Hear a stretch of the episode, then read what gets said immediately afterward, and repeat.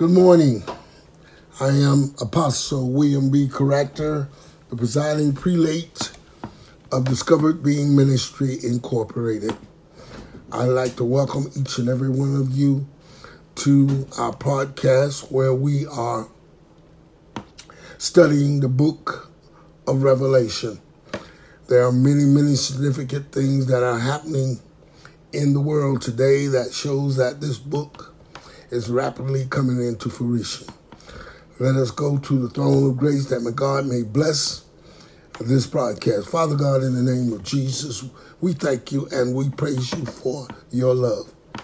For the word of God says that God so loved the world that he gave his only begotten Son, that whosoever believeth in him should not perish, but have everlasting life.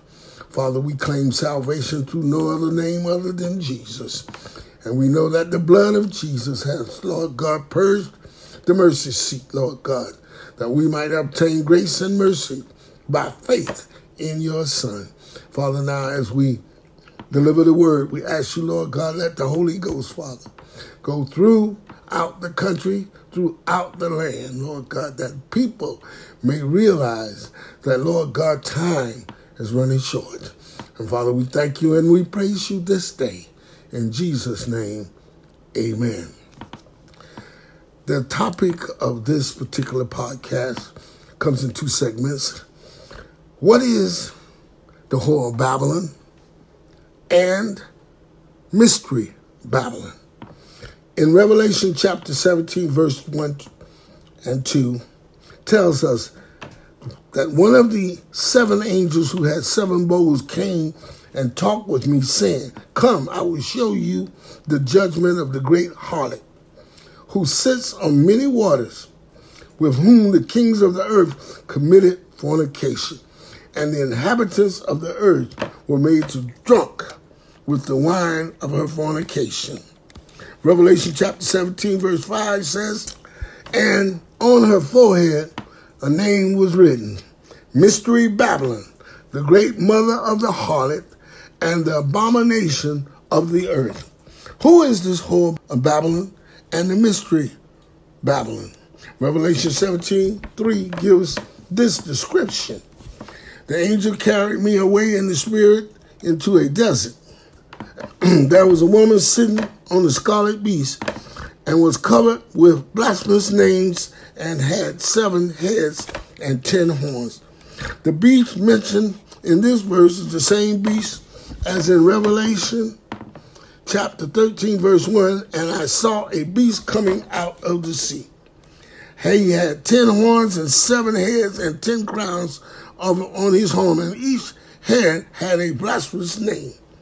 The beast in Revelation chapter 13 is understood to refer to the Antichrist, the man of lawlessness. In 2 Thessalonians chapter 2, verses 3 and 4, and Daniel chapter 9, verse 27. So the whore Babylon, who, whosoever it is closely affiliate with the end times Antichrist. The fact of where the whore Babylon is referred to as a mystery means that we cannot completely be certain as to her identity.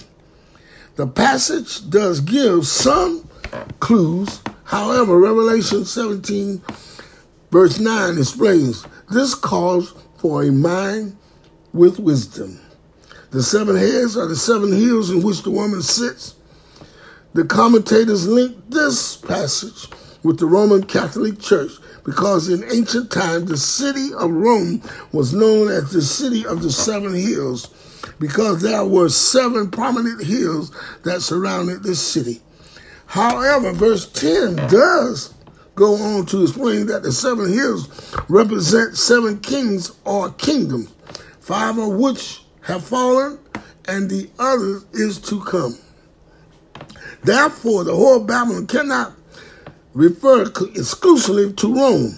Revelation chapter 17, verse 15 tells us Then the angel said unto me, The waters you saw where the prostitutes sit and the people, multitudes, nations, and language.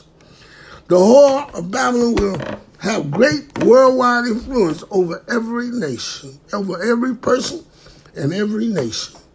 Verse 10, verse 14 through 14 describes a series of eight and then 10 kings who affiliate with this beast. The whole of Babylon will at one time have control over these kings. Revelation chapter 17, verse 18 states that. But some at some point the kings will turn on her and destroy her. You find that in Revelation chapter 17, verse 16. So can the mystery of the whore of Babylon be solved? Yes, at least partially.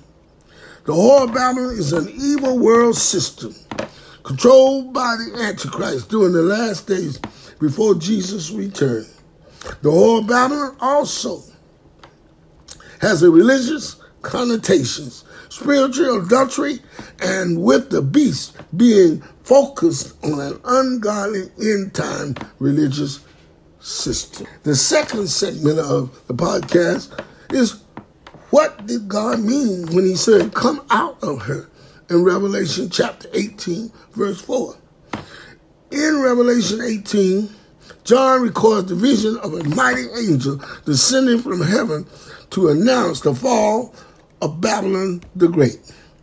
The evil world system associated with the Antichrist and with the end times is pictured as a prostitute coming, committing fornication with the kings of the earth. That's found in Revelation chapter 17, verse 1 and 2.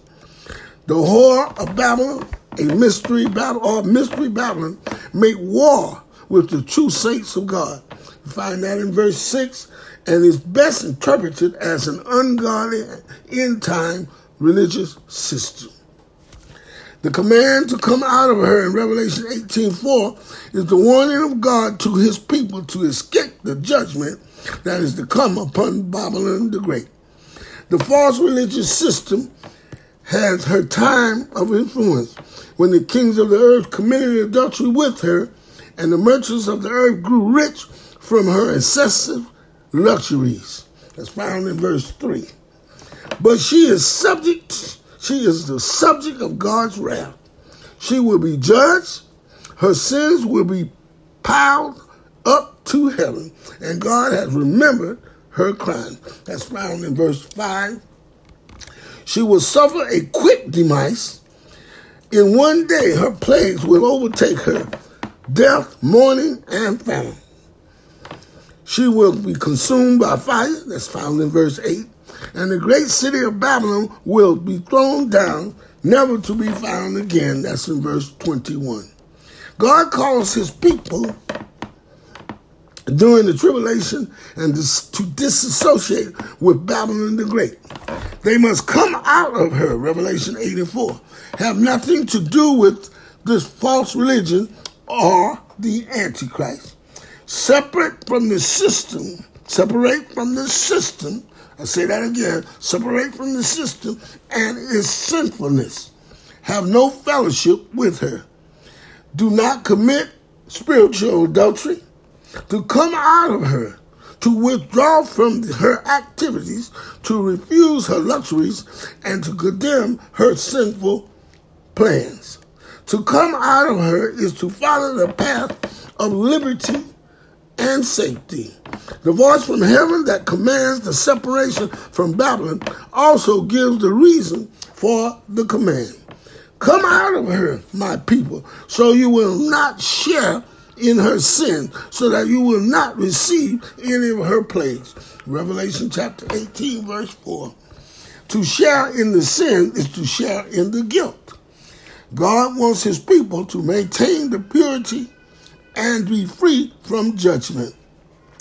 The command to come out of her in Revelation 18 and 4 finds a counterpart in history. In the end times, God's people were told to separate from the spiritual Babylon, but the Old Testament, they were to separate from the physical Babylon. Israel has been held captive in Babylon for, had been held captive, held captive in Babylon for 70 years, and when it was time to return home to Jerusalem, God told them to flee. Flee from Babylon. Run for your lives. Do not be destroyed because of her sins. It is time the Lord's vengeance. It will repay her what she deserves. She cannot be healed. Let us leave her and each her go in our own land, for the judgment reaches to the skies, and it rises as high as the heavens. Come out of her, my people. Run from the fierce anger of the Lord. Find that in Jeremiah chapter 51, verses 6 to 9. 45, verse 45, Isaiah 52 and 11, and Jeremiah 50 and 8. In the times of judgment, God and his people from God will separate his people from those to be judged. Abraham pointed out the truth in a conversation with the Lord before the destruction of Sodom and Gomorrah. For it be from you to do such a thing, to kill the righteous with the wicked, threatening to treating the righteous and the wicked alike. Far from it be from you. That's found in Genesis chapter 18, verse 25. When God judged the Egyptians with the plagues, he made a distinction between his people and those being judged.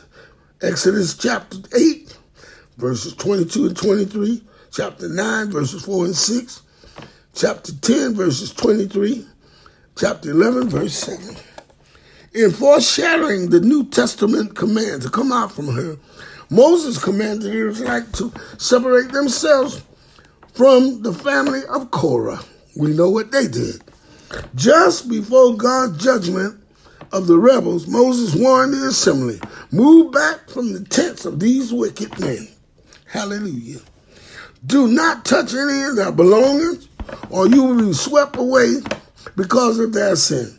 So they moved away from the tents of Korah, Dathan, and Abiram that's found in Numbers chapter 16, verse 27, 26 and 27. Immediately following, the earth opened up and swallowed up Korah and the other rebels alive. Verse 31 and 33. Christians today are told, in essence, to come out from her, out of her. That that being, that is to be separate, them separate themselves from the wickedness of the world. Do not be yoked together with unbelievers, for the righteousness of the wicked have what do you right what does righteousness and wickedness have to do have in common, excuse me? Or what fellowship can light have with darkness? What what harmony is there between Christ and Belial? Or what does the believer have in common with the unbeliever? What agreement is there between the temple of God and idols? For we are the temple of the living God. Therefore, come out from them and be separate, saith the Lord.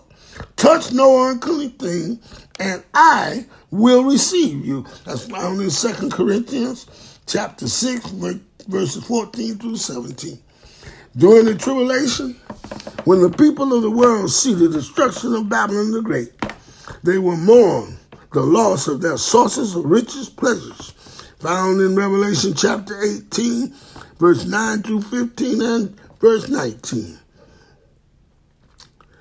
But those who come out from her, who have been persecuted by her, will celebrate. Rejoice over her, you heavens. Rejoice, you people of God. Rejoice, apostles and prophets. For God has judged her with the judgment she imposed, imposed upon you. That's found in verse 20. I'd like to say that I thank you for listening. I know that it sounds, my voice sounds a little rough and a little stubborn, and I told you about the Guillain-Barré. This is one of the effects of that particular ailment. But I am saying to you today that we got a lot of false religions, We got a lot of false prophets. We got people that God didn't call to be apostles. And we have people that's, that are in the offices of the body of Christ that God did not call. We have taken on a lot of the ways of the world within our system. The, the, the religious community has become defiled. We know that the Antichrist is being rapidly set up right now, and we are going through plagues that we don't understand. Only the Christians, only those that have the mind of Christ will know the dispensation of time that we have or we are in. So God bless you today. I thank you for listening. I hope and pray that you will take this into account in your lives and be more like God each and every day.